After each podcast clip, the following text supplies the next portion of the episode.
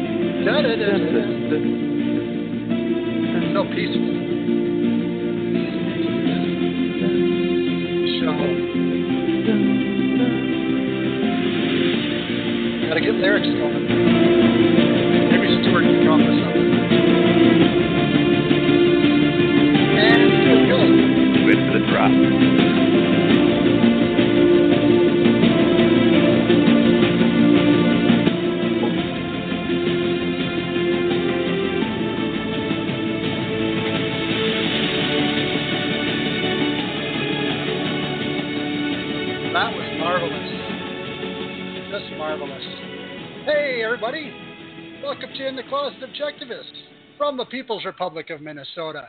See, I switched it up a little bit there uh, today, this time.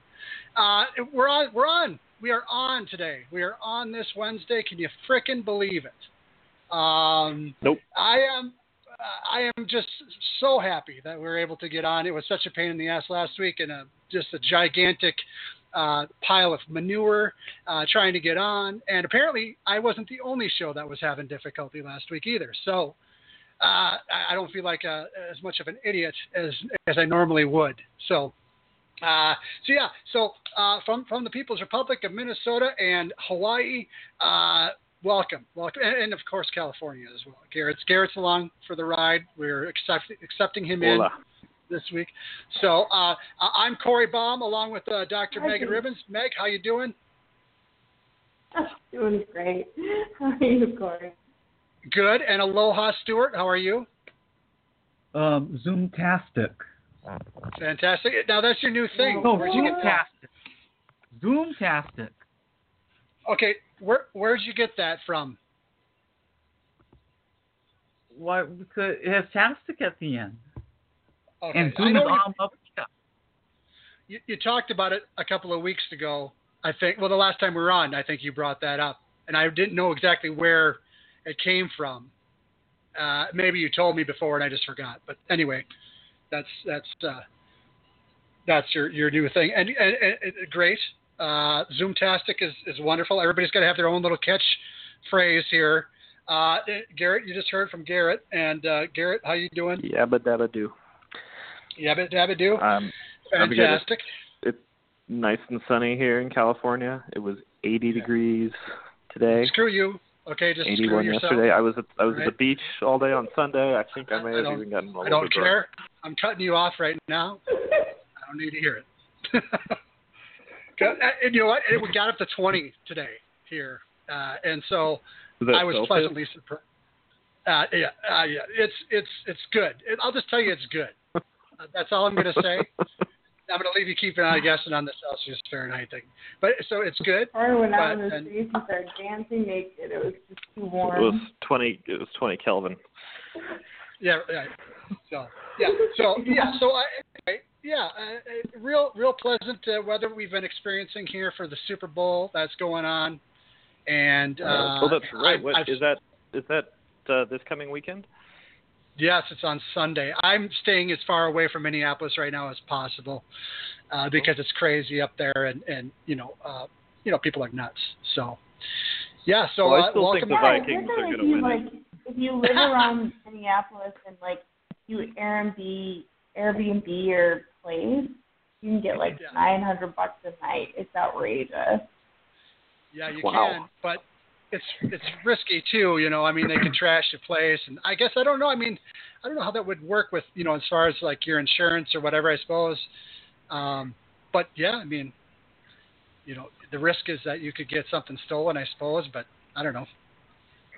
A lot of people are doing it. I mean, there's it, it, it, I don't know. I've I've seen some uh, places go for five grand a night, you know. So it's it, wow. it, it depends on how close you are to the stadium too, I suppose.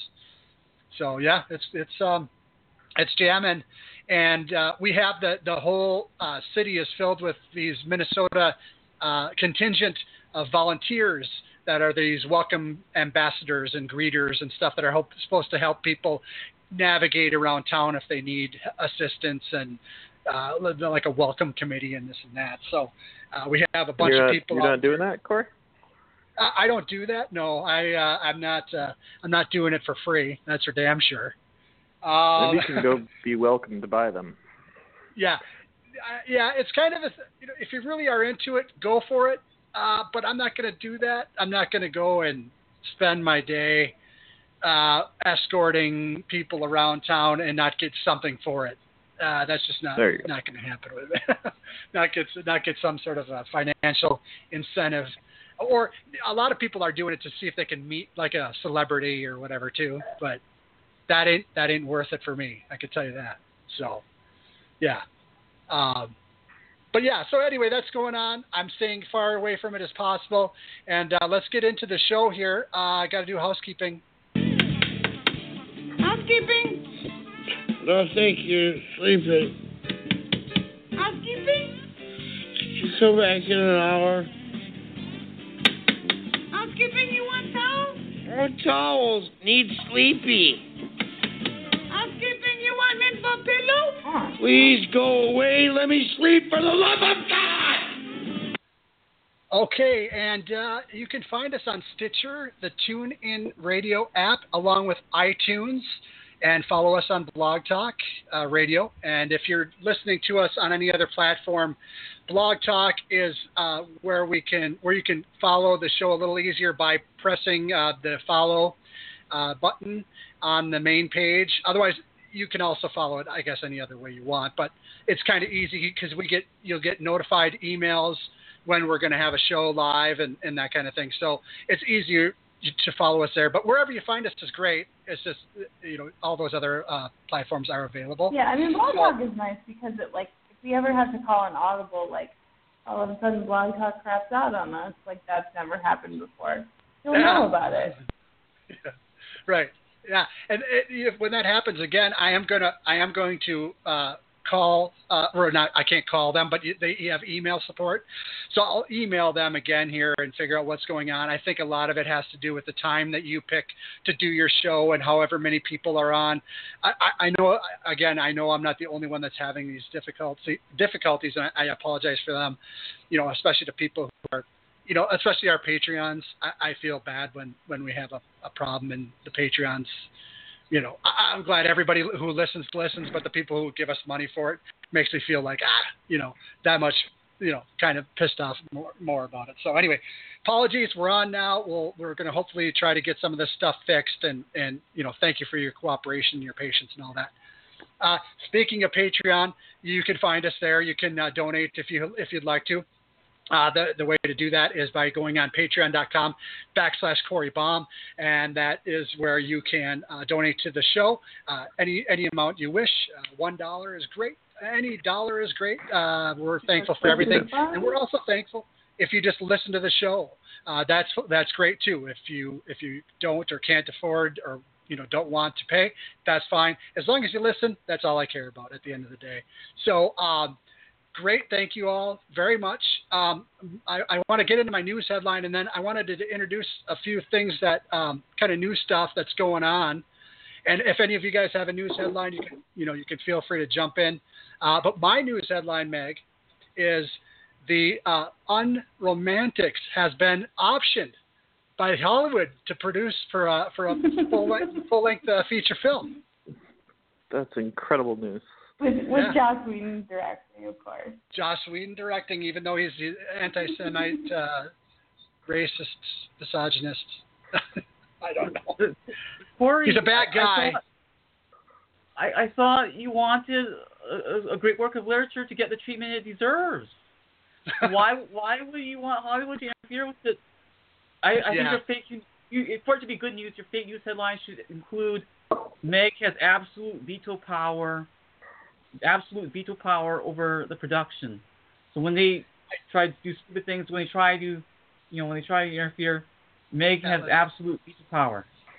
That's the yeah, you know, I, I did. I will say, Stuart, I did. I did cringe writing that headline when I had to put when I put Hollywood in there because I was like, well, ah, what else? you know, I was going to maybe put a studio in there like Warner Brothers, but I, I just did Hollywood. So anyway. Um, well, thank you, Corey. See, at the end of the day, that, I would, I would, you know, I, I would wield that power ruthlessly and, and, um, despotically.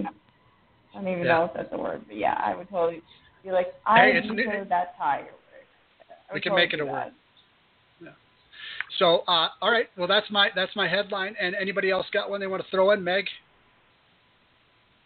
Um, Great news, alcohol is shown to have absolutely no ill effects whatever. I'm for that. It's I'm for about that. time that they discovered this fact. Yes. I am a doctor.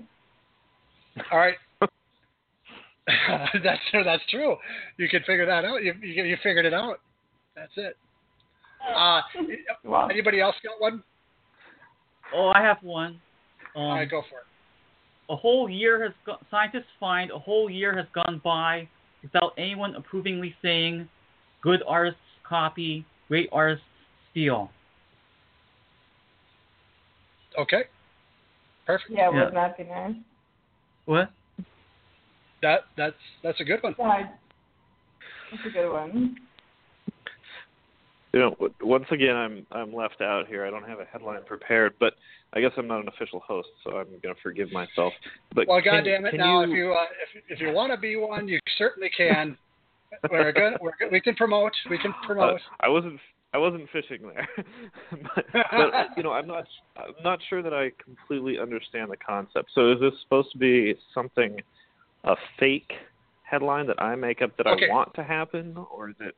So yes, let me yes. just Meg, let, Meg, let me just well let me just yeah, explain. Okay, we're, we're we're pretty loose with the. It originally started with Meg. This a lot of the stuff that I get for the show actually is Meg's ideas. I, I just you know, but so so when we were when we were doing so when we were starting yeah when we were starting the show out, she's like, I don't know how she came up with it, but she said that we got to do like a headline. And I don't remember how it happened or whatever, but.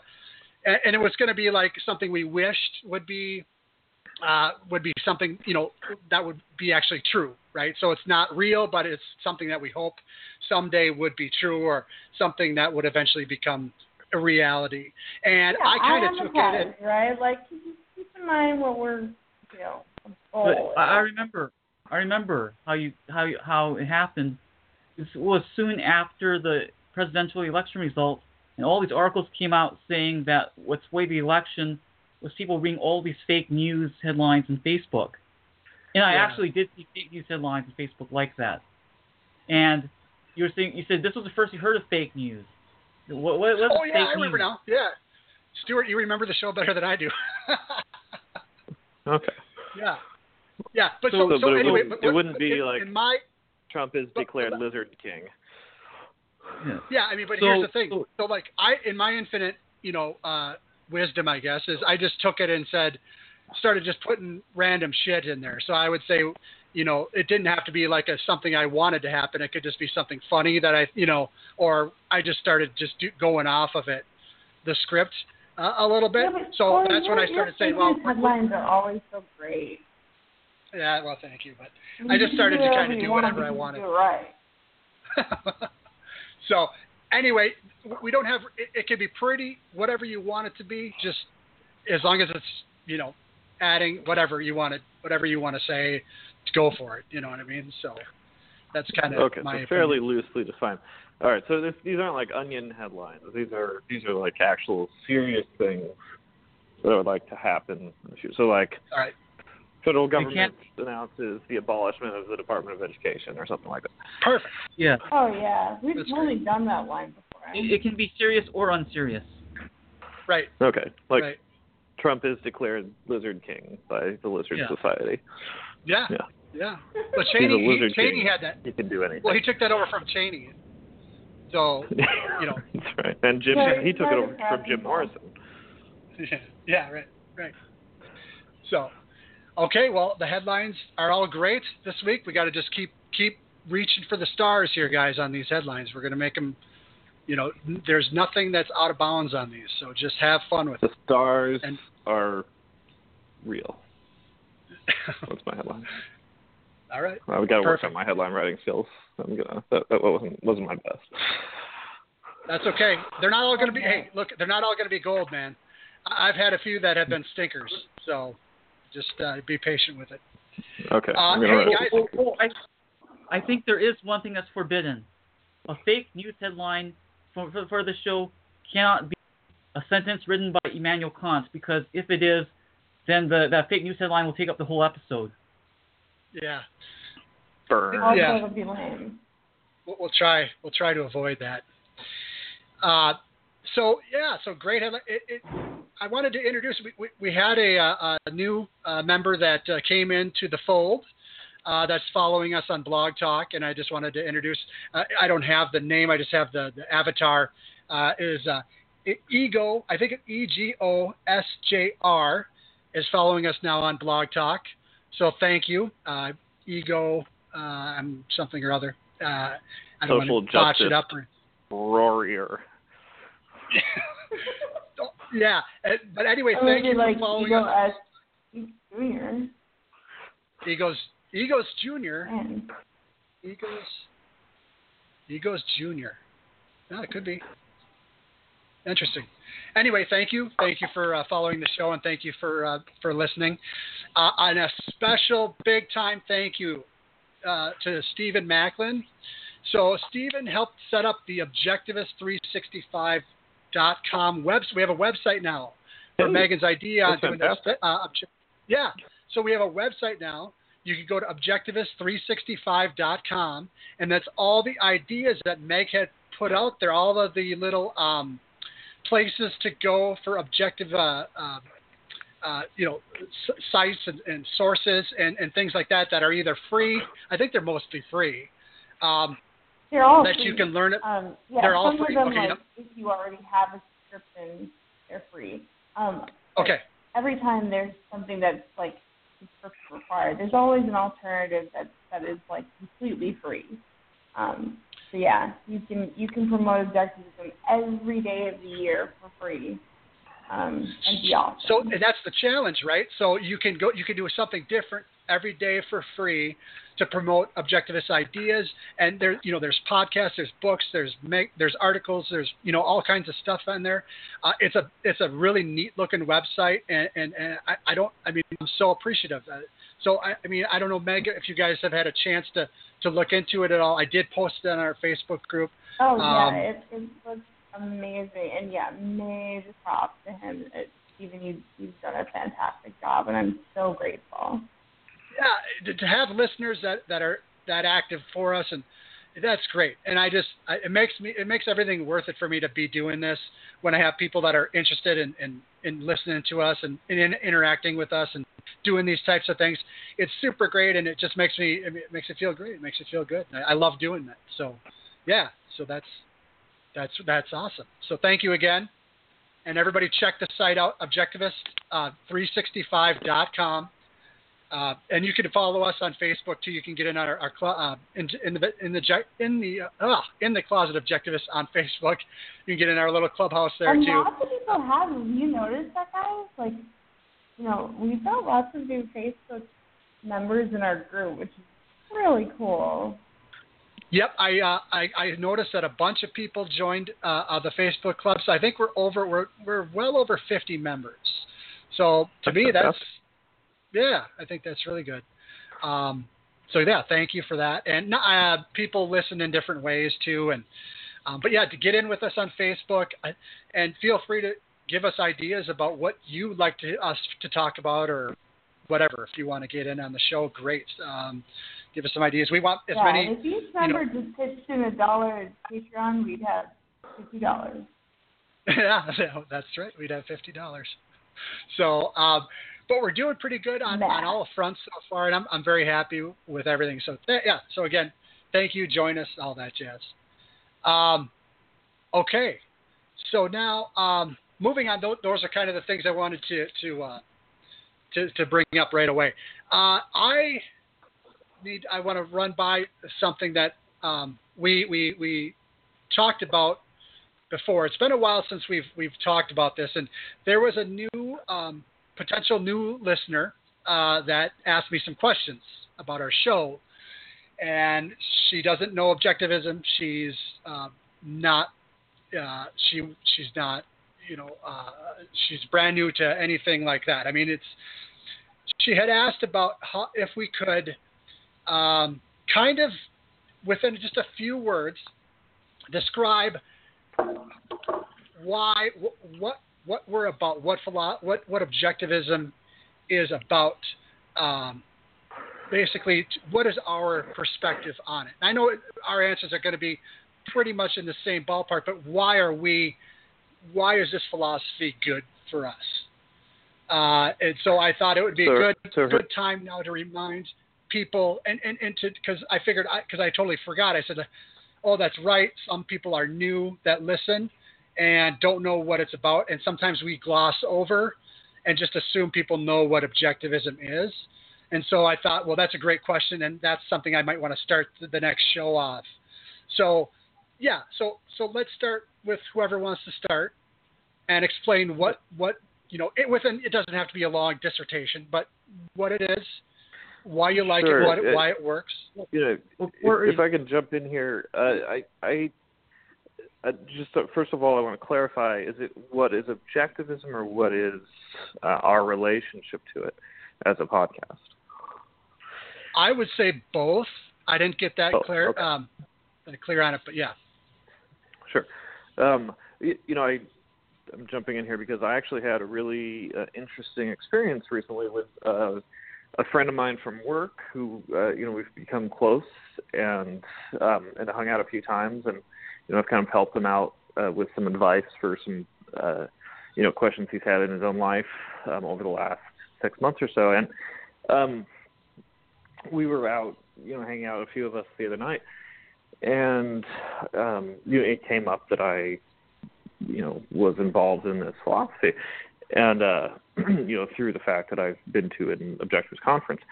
And so he was very curious what it was about. And, you know, I'm always I'm always actually kind of hesitant to bring it up because in my experience, most people are either hostile, like actively hostile, or just completely disinterested. Um, but this guy was actually genuinely interested. And so he, he said, well, summarize what, what's about for me, which is a question that, I, that I've tried to refine my answer to over the years. But um, so I, I summarized, and then he kept asking follow-up questions, to follow, and we ended up talking for about three hours about it. And he, you know, kept saying throughout, this is what I believe. He said, this this makes so much sense. And then he kept asking, why do people hate Ayn Rand so much? And I said, I don't know. You're going to have to ask them. I said, I think a lot of them haven't actually read uh, her or or don't actually understand what she's saying. Um, I think many of them, you know, fall into that category. But um, so he said, it, this doesn't seem extreme to me. It seems normal. So um, anyway, I just wanted to give that context that um, I had a great experience recently of introducing someone who had never heard of it to the philosophy. Um, and Stuart can probably, Stuart is, is great at this stuff, but he could probably actually provide a more succinct answer than I can as to what it is. I tend to point people at um, a video that A R I has produced that's about ten minutes long that explains the essentials of the philosophy. Um, that's on YouTube, uh, freely available. And um, it's amazing how many people aren't willing to watch a ten-minute YouTube video. Um, but uh, that's that's the best answer I can give because I don't think I'm actually a very good uh, person to describe it. Um, I know that Ayn Rand herself was asked once, could she describe her philosophy while standing on one foot? And she took the challenge and succeeded magnificently. Um, but uh, I'll, I'll let someone else talk now. That's my answer. Okay. Stuart, go ahead. You were, you wanted to get in. Oh, well...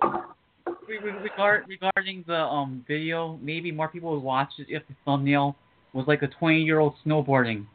You know, so you, so you press click, and there's a twenty-year-old snowboarding, and you hear this loud rock music, da na na na na na na. You know, maybe that's how it begins. But um, you know, I, I love talking with people who are new who um, haven't heard of Ayn Rand or Objectivism before but are interested in it, I just love that because then I can introduce that person to my philosophy and tell that person about my philosophy and thereby scare that person away from me for good. No, but you got to get them. That's wrong, Stuart. You, gotta, you can't do maybe, that. Maybe, maybe I shouldn't let Stuart talk about it. Softer words, buddy. I, I have. I'm gonna let. I'm gonna let. I'm not gonna. I'm not gonna say mine yet because I want to still.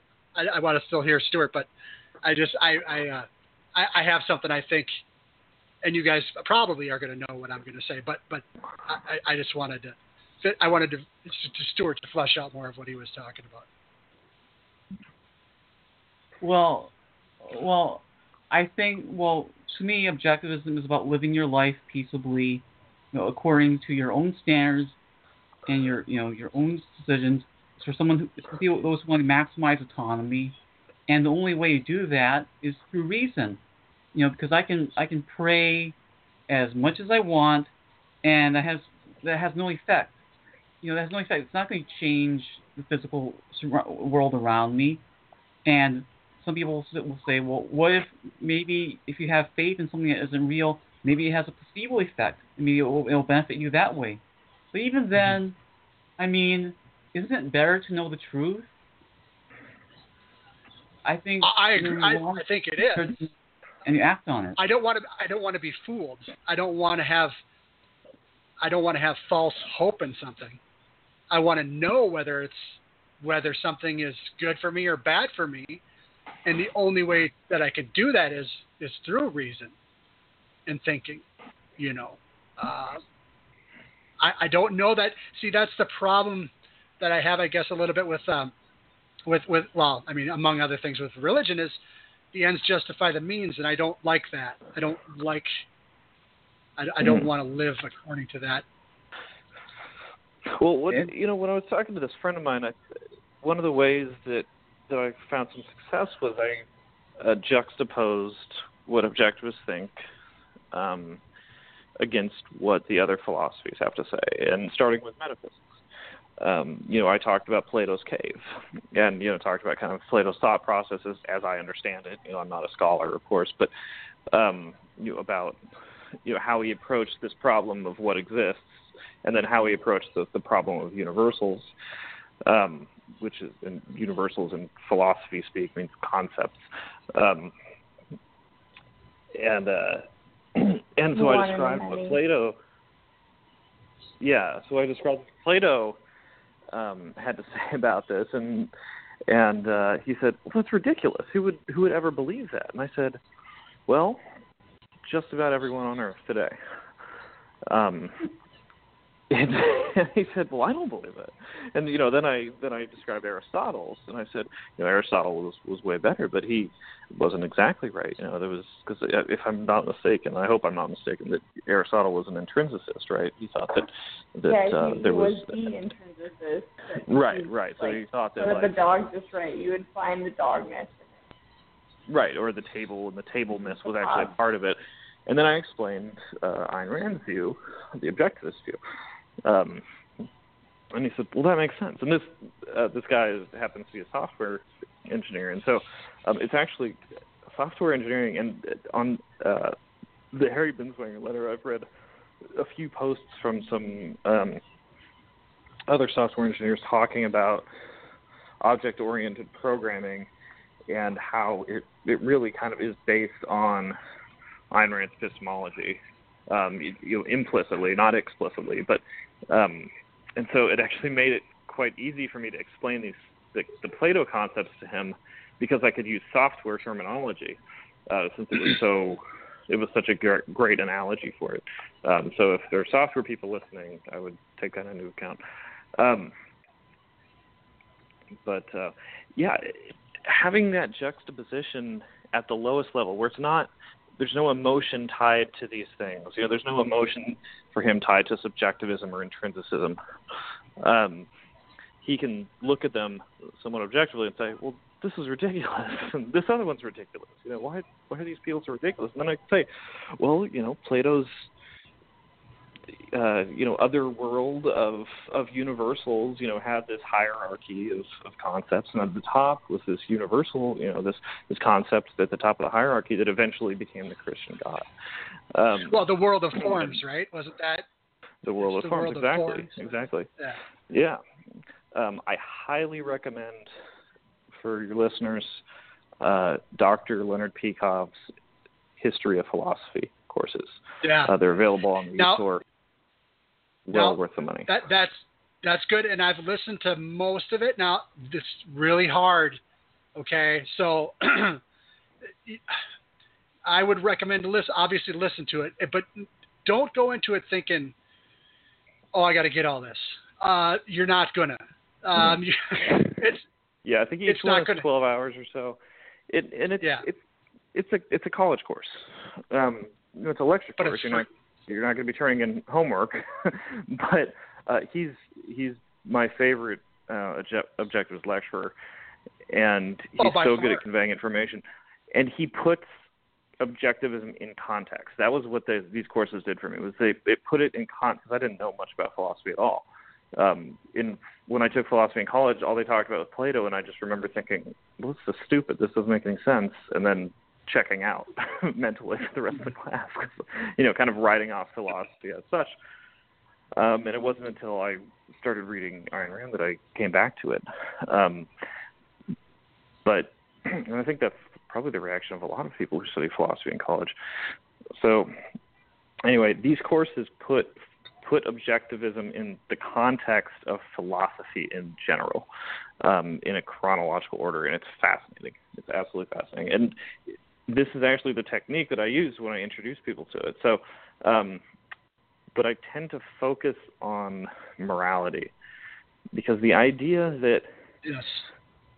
the idea that the core virtue of objectivism is being rational, and the core uh, the core vice or or sin, if you want to put it that way, is uh, coercion, is the initiation of the use of force, is a very appealing thing to a lot of people out there, even people who don't, you know, who are, are leftists, you know, or think that they're leftists. Um, it's very hard to argue with that, you know, that you should be allowed to defend yourself, but not to force other people to do things.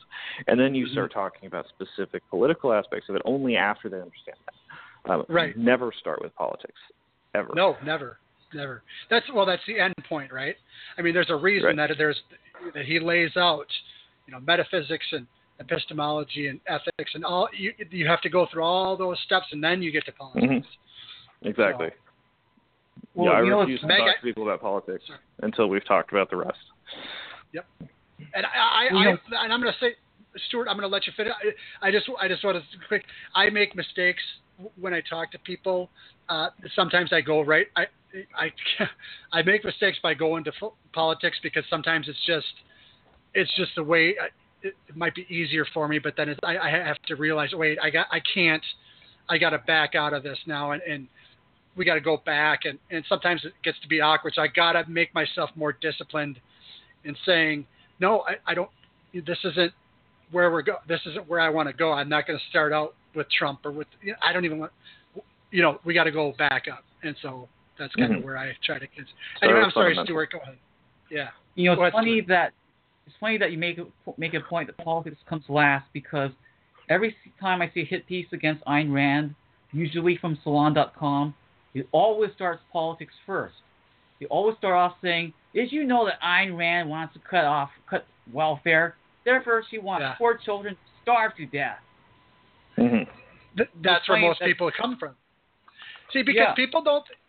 People don't think about they, they don't think philosophy. They don't they, they don't think about philosophy. They they really don't. It's like, uh, you know, you, you know, you, you have religion. People just that's that's that's what they do. That's their philosophy, right? The religion, but they, they don't think about it. They just don't think that philosophy is important. Mm-hmm.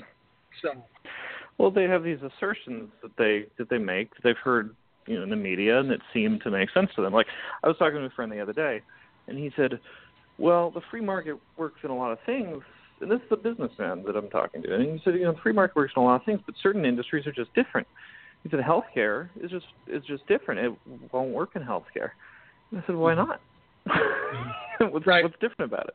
And he said, it's too important. And but there's no, I mean, there's no thought behind that. It's just a, right. it's just a blank assertion.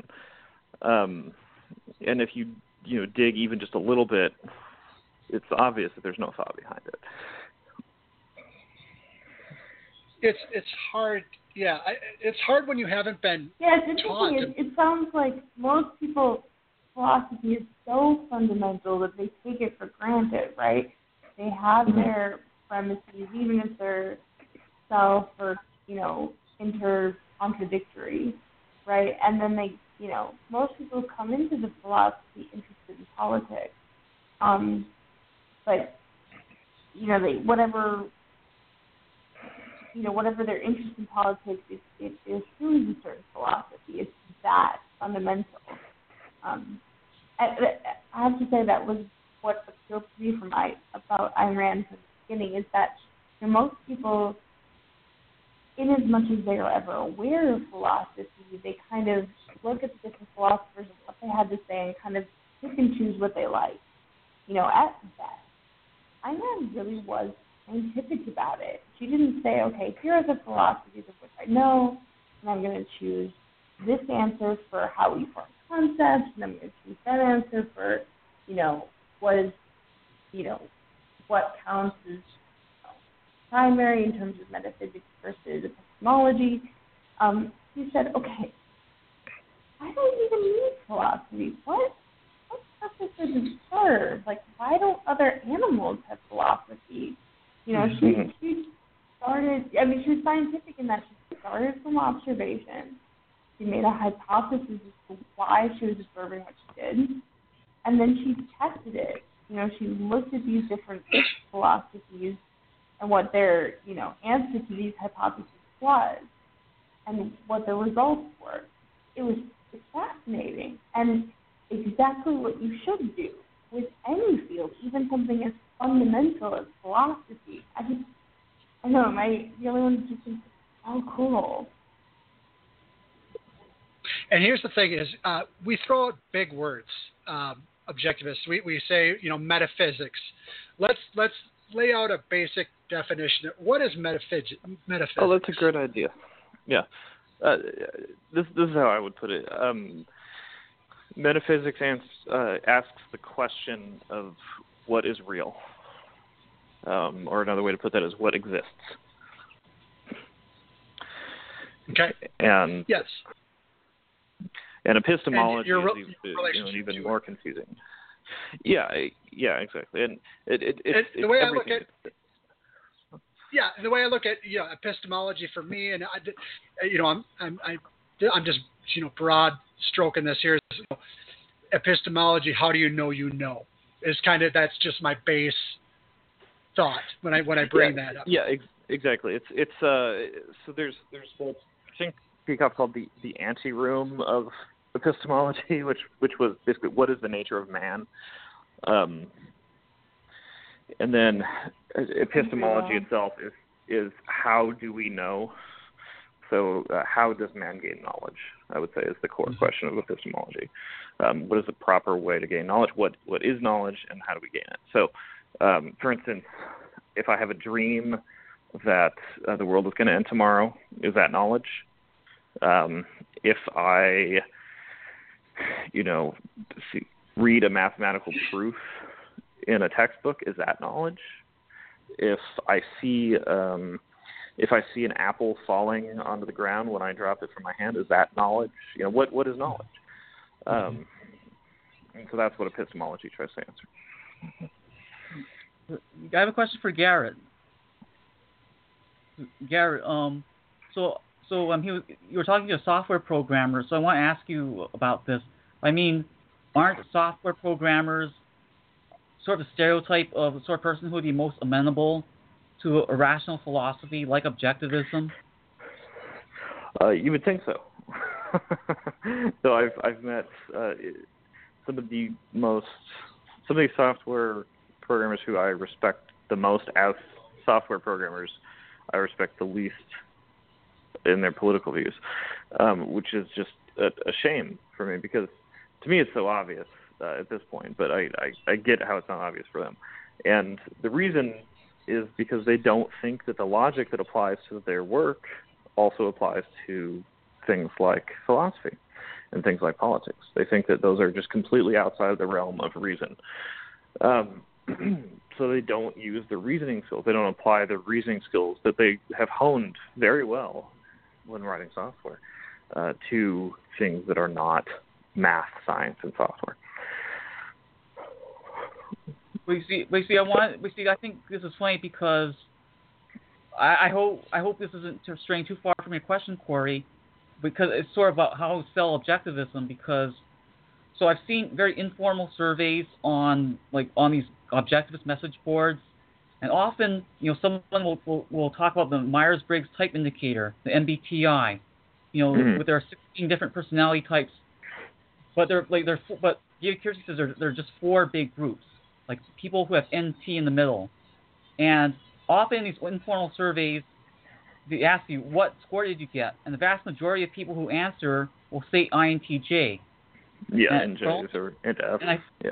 And I thought, I thought, you know, does this mean that being an I N T J makes you an objectivist? And the answer is, of course, no. Most objectivists, it seems, are I N T J. So. Most I N T Js are not objectivists. But I do find there is a common denominator, like, I've seen you know, like these quote race realists unquote who brag about being I N T Js.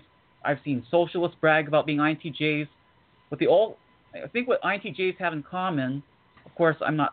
This is not scientific. This is based on anecdote, but experience. But I find that I N T Js, what they all seem to have in common, is that they're very um, opinionated, and they're the type who debate a lot. They have a very strong systematic. They're, they try to be systematizers. They have like a systematic philosophy, like Marxism or socialism, you know, or the I Q racist stuff. And then they they, they argue a lot on the internet. Yeah, you know, I, I don't I don't put a ton of weight in the, the Meyer, Myers-Briggs scores. Um, I, I think I'm I N T J. I, I don't remember exactly, uh, but I, what I will say, uh, and this is just my opinion. Um, I think that people who study computer science and software, um, due to the nature of the work, they have to be logical, because if you're not a logical thinker and you try to program, you will fail. You will fail almost immediately, um, and then you will continue to fail. So, in, so you really have to be able to think logically, and not just at one level, but logically in the in the form of designing massive systems.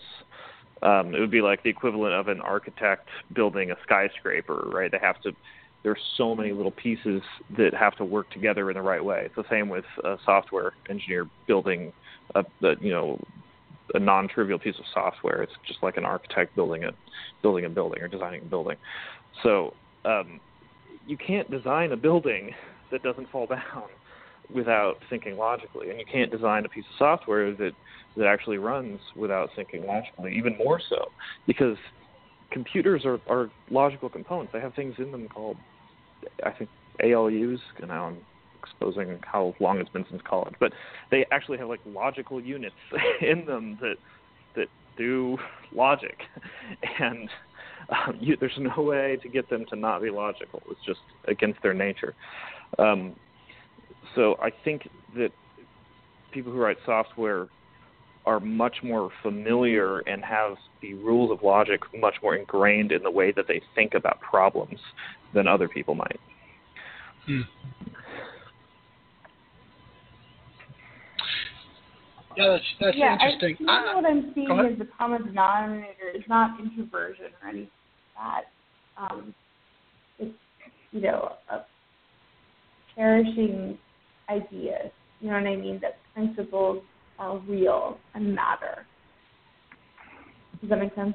Yes, which is why when you get a guy like uh, like uh, a Donald Trump and, and that has no real principles, it's frustrating for people like us, because we want to, because ideas matter, and ideas are so important that you, when you're just when you just can throw them out and, and adopt them and throw them and adopt them and and and make them whatever, whenever, you know, you're that's very frustrating for us, uh, for objectivists. Yeah, I'm kind of glad they had this amazing article on Donald Trump and his anti-intellectuality. And what that really means is that he's completely disconnected from principle and, and, and from reality, right?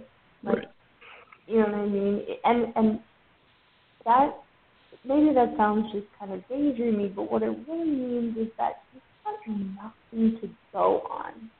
So it's, the only thing that makes something good is it feels good to him in the moment, which means it's very subject to change, right, based on his whim. Um, it, it, yeah, I, I think you know, philosophically he seems to be a pragmatist. It's a horrible way to live. Yeah. Yes, uh, Garrett, you're you're absolutely right. Uh, that is exactly his. But this is an interesting. Uh, I listen to Scott Adams occasionally uh, on Periscope. I follow him, mm-hmm. and you know he, he he's an interesting guy, and I, I like him. But you know, he's he he's as, as far as I know, we're talking about Trump a little bit, but you know, let, let's just just this for just a minute here. He he, he says that you know. Trump is a, a great persuader, right? So he says persuasion is key. Well, yeah, it is, mm-hmm. but you know, it, it can be to persuade people to, you know, uh, to vote for you or to do certain things, but you know, it's also whim too, where you know, and it's it's he'll, you know, his version of persuasion is well, okay, he said this, and you know, it's it's a great persuading te- what he did was a great persuading technique, but then it's like, well. He just said that to get whatever it was at the time. He doesn't really believe it. Um, he at the time, you know, yeah, he's persuaded you, but he's not genuine in his persuasion. So it's like, you know, I, that's that's that's the, the trouble with with me when I listen to Scott Adams' defense of Trump. Does that make sense at all? Yeah, yeah, you know, maybe, yeah. And I, I, I've heard. Oh, sorry, Stuart. Go ahead. Maybe that maybe that explains my bewilderment because. Maybe Donald Trump is not speaking the same language I speak because I was so bewildered throughout the whole primaries, you know, during the debate, you know, when he was having the debates against all the other Republicans, I thought he was the weakest debater of all of them. It was like I was the least impressed by him. I would rate John Kasich, that milquetoast, is milquetoast John Kasich's thing, or low-energy Jeb, I would rate them as being more persuasive than Trump. And then I was well, looking at these polls on the air, on online, And but Stuart, they, you're a thinker. Asking, that, that, who won yeah. the debate? It was like Donald Trump by far. I thought, yeah, what happened? Yeah. Did, did, did hackers spike this thing as a joke? No. Did four chan people spike this thing? no, you know. No, because... Well, I'll, I'll tell you my my opinion. I, I watched the same debates, and I thought Donald Trump won everyone handily. Um, it wasn't even a question. Uh, so. I think he is I, Scott Adams is right that Trump is exceptionally persuasive. Um, now, I think that the reason that he's persuasive show the deficit in our national culture. Um, I, I don't think they're good reasons. I mean, occasionally he'll stumble upon something that, you know, we happen to agree with, but that, that doesn't mean he's doing it for the You know, that doesn't mean he's a good person. So, um, yeah, I, I think that I think that uh, it was no contest. I mean, he, he won because he was the only person with a personality up there. Um, he was the only one not afraid. He was the only one not afraid of losing. Everybody else yeah. was afraid of losing. Um, there there are some excellent books about the psychology of it, but Um, yeah, I, I think I have a pretty good sense psychologically of, of how he won, and I and I think that it was it was obvious that he was going to win the the general. Um, but and, uh, and Scott Adams, Scott Adams, to his credit, predicted that, and yep. um, yeah, I I did. don't really like Scott Adams. I I think that he's probably very similar to Trump in a lot of ways. Um, I, I think he's kind of a blowhard narcissist, but um, which is why he has so much respect for this other blowhard narcissist who made it all the way. Uh, but I think he's yeah, right. Yeah, apparently the only lasting friendships between narcissists with other narcissists who do like this mutual admiration. You know, but you know, this, yeah, but I, I had to ask you for lessons to teach me this language, because when I saw him on screen, I thought of him as Biff Tannen. I thought he's one of those stereotypical dumb jocks from a Revenge of the Nerds type of movie, and that's exactly the kind of person who I don't don't want leading leading me, in charge of me. But now that now that I say that, I have to admit those guys those guys were the alpha males in high school. Yep. They had their own gang goon squad around, and mm-hmm. I wasn't a part. Wasn't a part of it. So I guess I was. I was. I couldn't yeah. hear that language even back then, I guess. Yeah, I, I mean, Stuart, I, I think if anything, you should be happy that you that you're not part of it, because that also means that you're not going to be uh, tricked by it. But um, you know, I, I can understand the, the people who were, and I, I don't know if that's because I've known a lot of them over the years or or what, but. Um, Yeah, I mean, if we wanted to watch the debates, we could pick. I'd, I'd be happy to pick out the details of, you know, why he's persuasive in various in various points. But I think there was a New Yorker cartoon that summed it up. Um, you know, it didn't touch on every single point, but it summed up one of the main points better than anything I've ever seen. Um, and you guys are familiar with New Yorker cartoons, right? It's just a, a, a single frame image and then one little bit of text on it. Yep. Well, the image was of a, a hilly field full, full of sheep, and there was a billboard in the field, kind of Gary Larson style, and the billboard showed this wolf saying, "I'm going to eat you," and uh, one of the sheep was looking at the billboard, talking to another sheep who was looking at the billboard, and then that was the text underneath was the quote, uh, which was, shit, I'm, I'm going to mess it up, uh, but it was something like, well, at least he's honest, or something like that. Right. Um, which really sums up Trump, because he's out there campaigning and saying, I'm an asshole. Um, I think Mexicans are all Mexicans rapists. I think, you know, all the, you know, all this stuff. And then people who, who are backing up say, well, yeah, you know, most of the people who voted for him probably didn't agree with him on everything. But they're like, but at least he's honest. He's not one of those lying politicians. He's an honest businessman. You know, he says it like it is. It's really sad because he's, he's worse than dishonest. I mean, like, basically, I don't have my feelings about Trump one way or the other. So, you know, that will give context as to what I must say. But, like, someone who lies at least has enough respect for reality to obfuscate it. But Trump doesn't bother. I mean, he's just not connected to reality at all. So he can say that, like, um, Kim Jong-il is, is sad, you know what I mean? And then the next day say, oh, we have a great relationship. It's not that he's lying. It's that that's what he feels at the moment. You know, the, the truth is what he feels at that moment. Rather, you know what I mean? He doesn't bother well, that's, to lie because there's no, there's as far as Trump's concerned, there's no reality to obfuscate. Yeah, which is in keeping with our postmodernist world. That's what it is now. But, but Garrett, may ask, is running. Garrett, may I ask another translator-related question? But I, I hope it's not too easy. Well, um, but yeah, sure. But I mean, are you familiar with Emmanuel Macron? Uh, he's the president of France, right? Yeah. I mean, have you seen videos of him and stuff like that? I no, I don't honestly pay a ton of attention. Oh, I was going to ask you, do you find him persuasive? I mean, not. I mean, do you find him persuasive? Not as in does he persuade you, but do you think of him as the kind of guy who can persuade the masses? Well, I mean, he won the presidency. Um, I, I really have never seen him speak. Um, I I know that if I'm. If I'm right, he was kind of a like a playboy type character in, in France, and kind of a populist also. And um, but again, I, I really am speaking from a place of ignorance here because I do not pay a lot of attention to French politics. Well, I, he has less of a less of a less of a reputation as being a womanizer than most.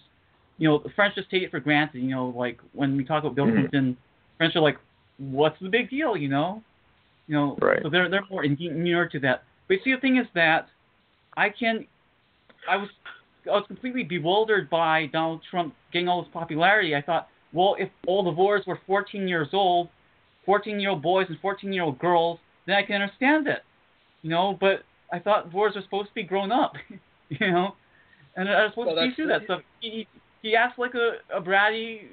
You know, the first time I ever read, saw his Twitter account, I thought it was a fourteen-year-old boy pretending to be Donald Trump. So, so yeah, or one of the that, fake tweets. Yeah. See, the thing is that I was completely bewildered by Donald Trump winning, but I thought Emmanuel Macron, if he was in the United States, he's the sort of person I could imagine winning the presidency in the United States, you know, and not just for, like, logical reasons, not just because I think he's the closest thing to a sane person in politics today. It's not just because of that, but body language, he's always very confident. You know, he's young and handsome. He's very confident. Mm-hmm. He always stands up straight. You know, easy, easy to imagine him as this alpha male type. You see, and yeah, what he, Don, Donald Trump has, has opened the floodgates. He's, I think he's opened the floodgates to... Um, And, and lowered the bar to what we consider president material. Um, I mean, the presidency used to mean something.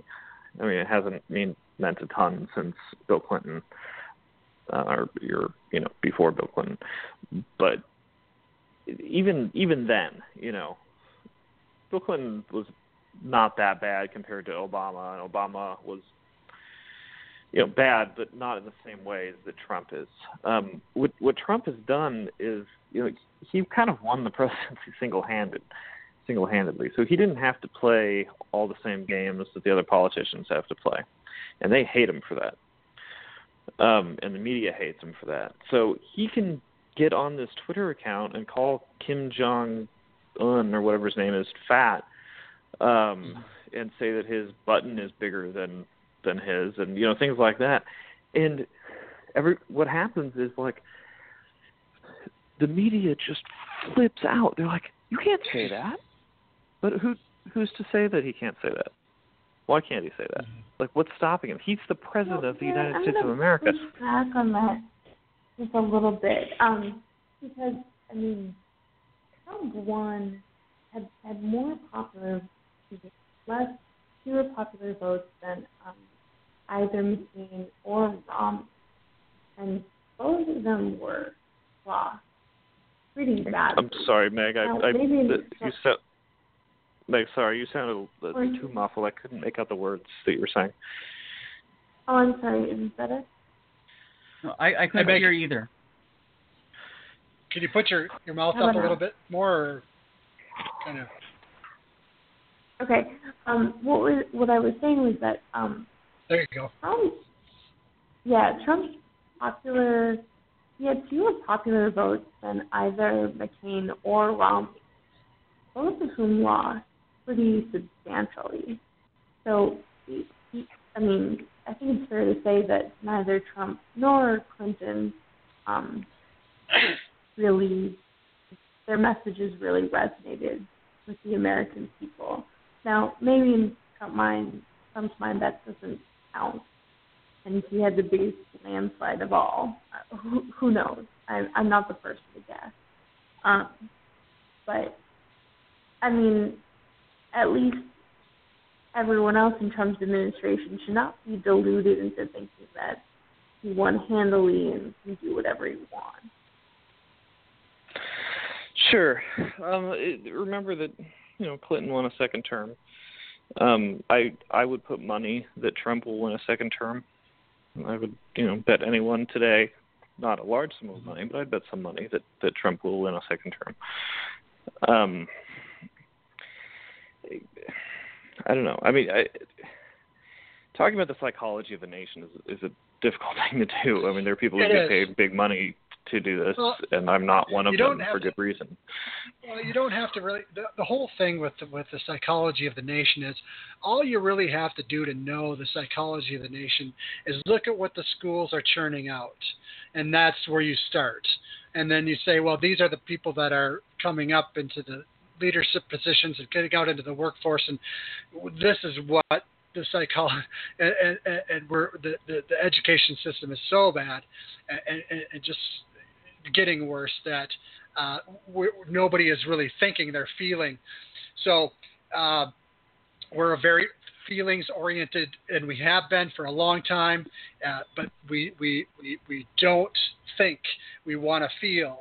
Um, If, you know, th- this is why, you know, there's still this uh, attractiveness when you bring up socialism to younger kids. And, you know, because it feels like it's right, it, you know, this equality. And, right. And because it's all emotional. And the facts, the facts don't matter.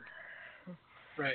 Yeah, if, there, if it doesn't was, feel I, right. I was, I was reading an article in Reason uh, today, and this guy did just, not even a, a lot of research, but just the you know minimal amount of research that a journalist should do when writing a story.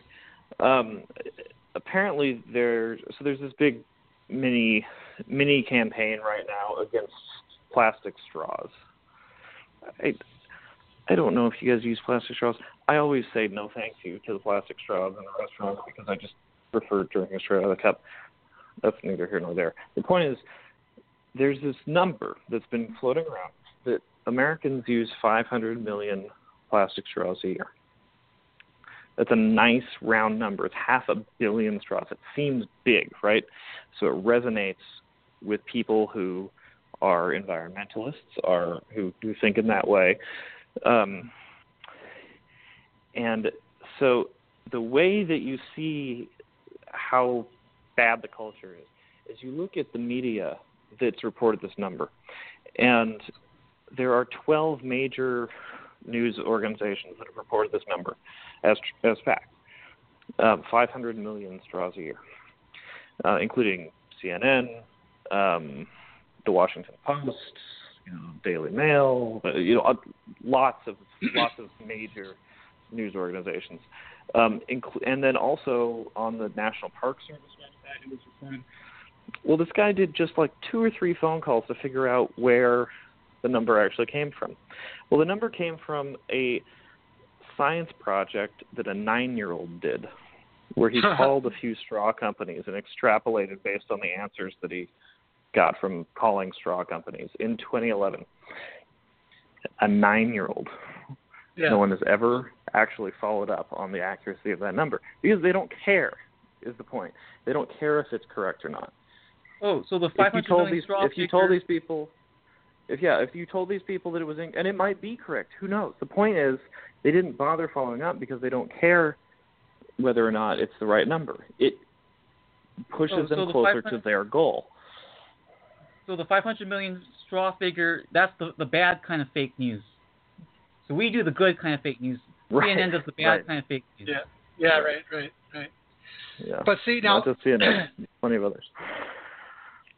The whole, the, you know, the whole feelings. If it feels good and it sounds like it should be good, and we're just going to go with it. And um, it, I, I'm trying. One of the things I've been trying to do is figure out where this came from.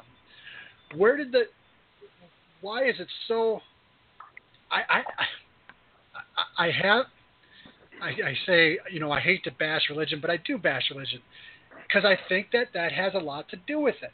Because if you can just know stuff, that's super important to know because it's dependent upon, you know, your your morals, and, and it's but it's not tied to anything real. Then that seeps out into everything else.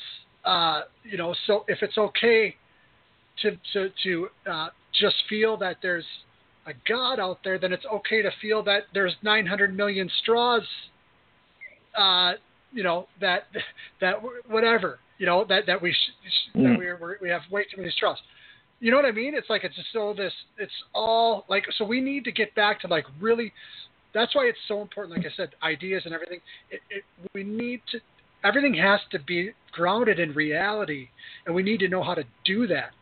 So we need to know how to how to think, and, and this and but so we don't have this nonsense going around. If everybody look, we're going to come up with different conclusions and stuff like that. I get that, but if everybody's using a method that's grounded in real, what observation and logic, and and that kind of, you, that's where it has to begin.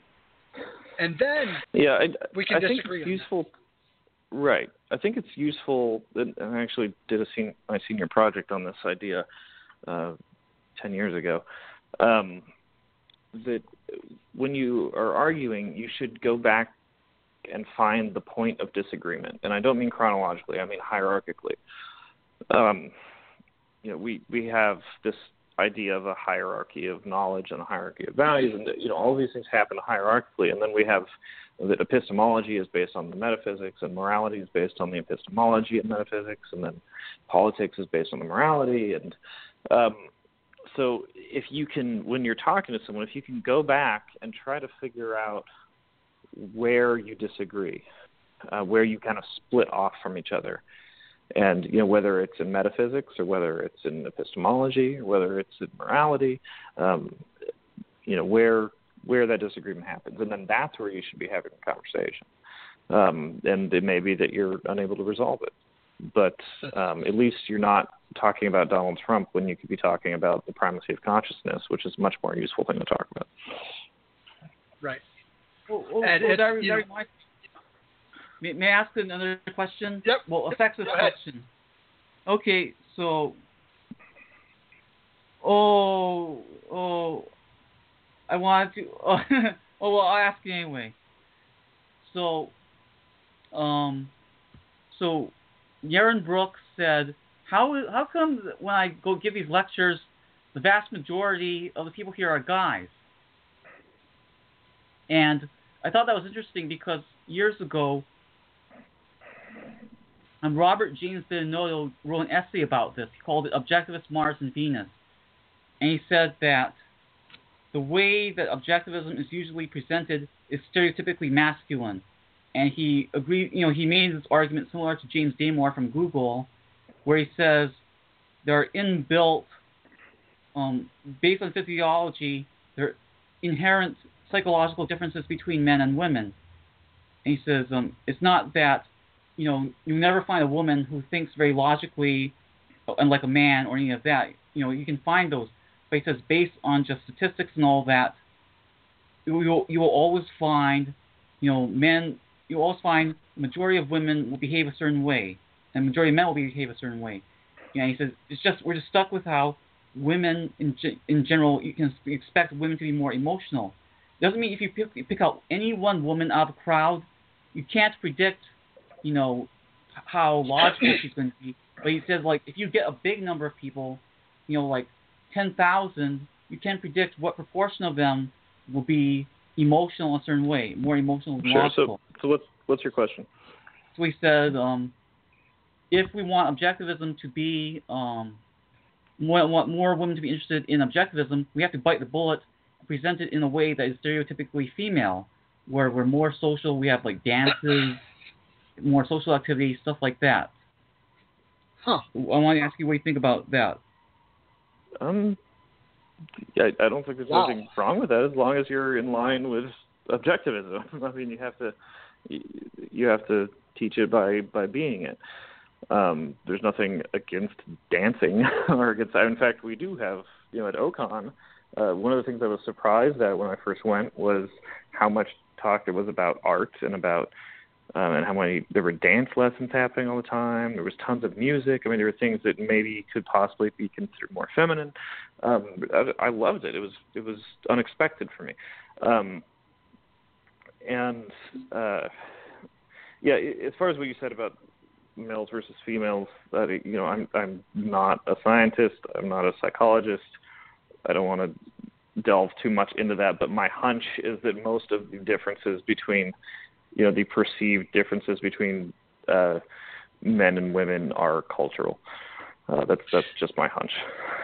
And but, you know, it's it's so getting back to you know the what you were saying there, though, Stuart. Is, you know that that I agree with what Garrett said. You know, I, I think as long as you're you're you're experiencing joy you know, that's what objectivism holds, is to experience your life, experience joy and happiness in your life. And if you're dancing, you're, you know, you know, running around, whatever it is, uh, and you're, you're happy and you're productive and you're, you know, you're doing the things that make you happy and, you know, your life fulfilling, I think that, you know, that's, that's all good in my, my view. So, yeah. It would be cool. Yeah, I now, love I love because, the community aspect of it. Yeah, yeah. I was asking because anecdotally, every time I've met a young woman on this island who says she likes Ayn Rand, it's always, always, always exclusively because of the fiction. You know, and when right. I when I bring up nonfiction, it's like, ew, a treatise, boring, boring. You know. So I wanted to know, well, is, that, is that just me? Is that just my experience? Or maybe is it just Oahu and Honolulu? Or, or is that I, or is that something you can expect anywhere? Ayn Rand, you know, most, Ayn Rand most... herself Ayn Rand herself said if you don't she she valued her her fiction more than her nonfiction. She said herself that she would rather I don't want I don't know if she I don't want to say for sure, but she would rather you experience the fiction and enjoy that than the nonfiction. Yeah, yeah. I think she thought that it was a more, a more uh, effective way of spreading the philosophy, which I absolutely agree with. Because it's showing you the way to to actually that it, that your life could be, or that, that the world could be, uh, and it's giving you that projection of what it, what life could be, what it can be, and how it should be, uh, and, and and and that's. That's what you want to promote. You want to have that that sense of uh, of, uh, of positivity, of, of joy, of you know all that stuff. Keep saying joy, but anyway. I need to step away for a minute, guys. Okay, I think we lost uh, Meg. I think uh, she sent me a message, and um, I don't know if she's going to come back. I think she might be out. So anyway, it is a good time uh, to step away permanently. What was that? Yeah, I, I think I'll, I'll sign off for tonight then. Um, but it was great talking to you guys. Great show. Yeah, th- yeah, Garrett. Thank you, thank you, buddy. So we'll uh, see you next week, and then Meg, okay. we'll uh, we'll catch you next week as well. So that's fine. Hey, Stuart, um, what else do you got? I was going to actually um, wrap up here pretty soon, but what I had to say, and I don't want to forget, because I wanted to, to give the person who was asking the original question about what we would say about. Um, about objectivism and, and what it's about to us is uh, that here's how I look at it. And that is uh, first, I, I, I, real simply, reason, purpose, and self-esteem. Those are the things that stand out to me more often or more so than, than anything really. And by that, I mean, with reason, you know, I look at it as, as using your mind, okay? Thinking, you know, figuring things out rationally, okay? Uh, not doing things or, you know, uh, pursuing things that are just out of a whim. So thinking, thinking, uh, taking, uh, take care of yourself long-term, long-term self-interest uh, in your, for yourself, uh, in your, you know, like I said, rational self-interest. So that's the first thing is the, the reason aspect of it. Then purpose is pr- having productive goals, uh, productive goals being things that are going to make your life the best it can be, just and, and not and not just because it helps others, because it helps you first. So being productive for yourself and, and making and attaining and achieving goals for yourself, everything else will fall into place. So if you're, you know, your goal should be for yourself uh, first to make your your life the best it can be and, and be happy, and everything else will kind of fall into line. So that's kind of how I start it. And then also self-esteem. Uh, and that's pretty easy for me to define. Basically for me, it's just knowing that you're worthy of, of living the, the life that you want to live. So those are my three things to kind of, to start it out. And then we can discuss further, but that's, that's kind of where, where I, where I tend to, to start. Does that make sense, Stuart? Well, yeah, but I, I mean, I mean, I, I guess the first I would, have, I would have to ask you, like, who is this person? You know, how old is the person? I would want all this demographic information because I, I would, I guess my explanation for objectivism would be the same, you know, in terms of the the, the substance behind it but the way I would frame it would be would be influenced would be influenced by, you know, that person's job, what the person's interests, things like that. And I guess I guess um, I would have to get over that adolescent side of myself because um, you know, when I when I was reading a lot of Ayn Rand when I was in high school, I liked the controversial part. I thought I was this big rebel, and like I, I like I would say I am for selfishness. My teachers would just my teachers would gasp and clutch their pearls, right. and, and I relished yeah. that. You know, there's so that shock value. Like, but yeah. yeah, but you know, of course, there has to be a time when you grow up, and you know, there's more to life than offending people. so, well, but and, you know, that's, like, see, that, and Stuart, though, that that's kind of the appeal of Trump, though, really, what you just said, right? Is the shock value. So we might not like him. He, he might be, a, you know, a, a, a, you know, a loud mouth, but it's the shock value too, right? So there are people that get pleasure from seeing him say something to, to these these Democrats that that you know uh, that's going to make them uh, you know offended. So there's yeah, that but too. It still it still bewilders me because like I found that amusing for a month, and then like okay, let's get serious now. Let's be adults now and have someone right. who knows what he's doing. But like it's it's been going on for more than two years now. yeah, yeah. So yeah, I mean that's just. But but anyway, you know. I just wanted to kind of get. I don't know if I helped uh, my my friend that. Well, she, she's a coworker, and I, I don't know if I helped clarify anything for her. She might have questions. She might ask me later, uh, and I'm more than more than happy to help answer. Uh, I you know I, I love talking about our philosophy, and I want to do more of it. Uh, you know, we're coming up on on the end of the show here, but you know, any questions that you have. Remember that we, you can find us on Facebook. We're In the Closet Objectivists on Facebook, um, and you can uh, you can follow us on Twitter. We all have our own handles. Um, just search my name, and you can find me. And well, um, well, that's. Go ahead, Stuart. Oh well, I wanted to ask. If, I mean, I know the show is winding down, but I wanted to ask if I could tell an anecdote. You know what objectivism meant, go for it. means to me. Okay, so besides oh, yeah, adolescent rebellion thing. Adolescent rebellion thing. Um, there was a there was a positive side to it, you know, not just revenge against society or anything like that. But um, it, it's actually similar to something President Obama said in twenty twelve, except he used a derog- very derogatory tone. He said, so he, um, Rolling Stone magazine asked him, well, what do you think about Ayn Rand? And he snickered and he said, you know, Ayn Rand's a type of author you pick up when you're You're, you know, a teenager, and you're feeling misunderstood, and you're feeling misunderstood, and um, and you know, and your parents are bossing you around. So you read it, and you, you feel wow, confident and empowered, you know, and you you you as an individual matter, and you and you feel confident. But eventually, you grow out of that.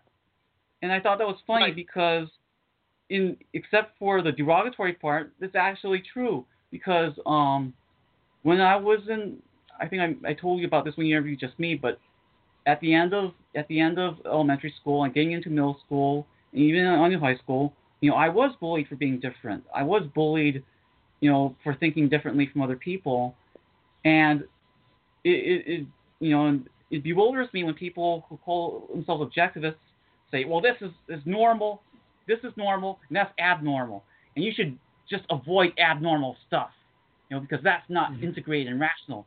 Bewilders me because Ayn Rand really spoke to me because I thought she was standing up for the weirdo. She was standing up for that weird outcast who lived by his or her own standards peaceably. And of course, she didn't. She didn't like you know posers or hipsters. She didn't. You know, Fountainhead, Fountainhead. Um, you know, satirized people who were just rebelling for the sake of rebelling. People who said things that you know were shocking just for the sake of shock value. You know, she satirized that, but she did stand up for mm-hmm. people who were different. You know, and being picked on for no good reason, and people, you know, who lived by their own standards peaceably. She stood up for that, and that really helped me get through really rough patches in my life. You know, it, you know. It, so I thought, wow, there's someone out. Even if no one in school understands me, even if my classmates and teachers don't understand me, wow, there was someone who really understood, and could phrase it, you know, who knew what I felt and could phrase it in such a coherent way. And it really, it really touched touched me, touched my heart. It wasn't That's just that. touched not just my mind. It touched my heart emotionally. And that's part of it. And see, and that's that's why reason. Ayn Rand wasn't the cool and, and voice of per- reason. She was the warm voice of right. reason. Yeah, and, and that, see, that's perfectly stated, because also, and see, that, that also ties in with the reason she wanted her nonfiction or her fiction to be a little more valued, was to get, you can get more of that experience that you had from the fiction than you could from the non. The non is great. I mean, you need to have all that, but the the fiction is what elevated all of that. So um, that's, you know, that that's to me is just my, my two cents. All of it is great. All of it is good. Everybody should be reading all of it.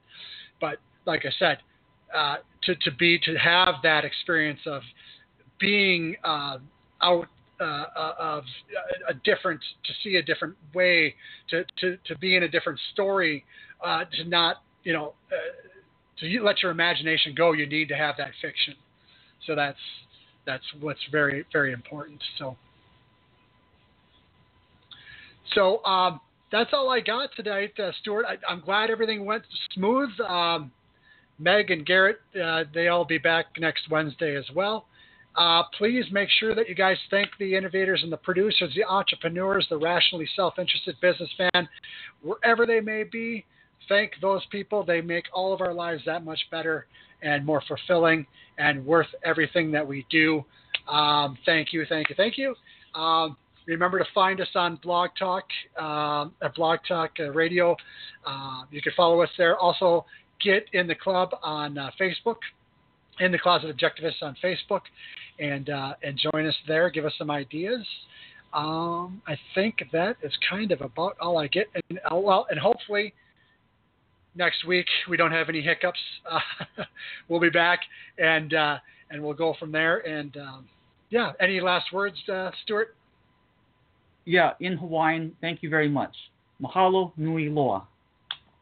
Mahalo, mahalo Stuart, and uh, take care of yourself, and we'll be talking to you soon, uh, n- next week for sure. Yeah, mahalo.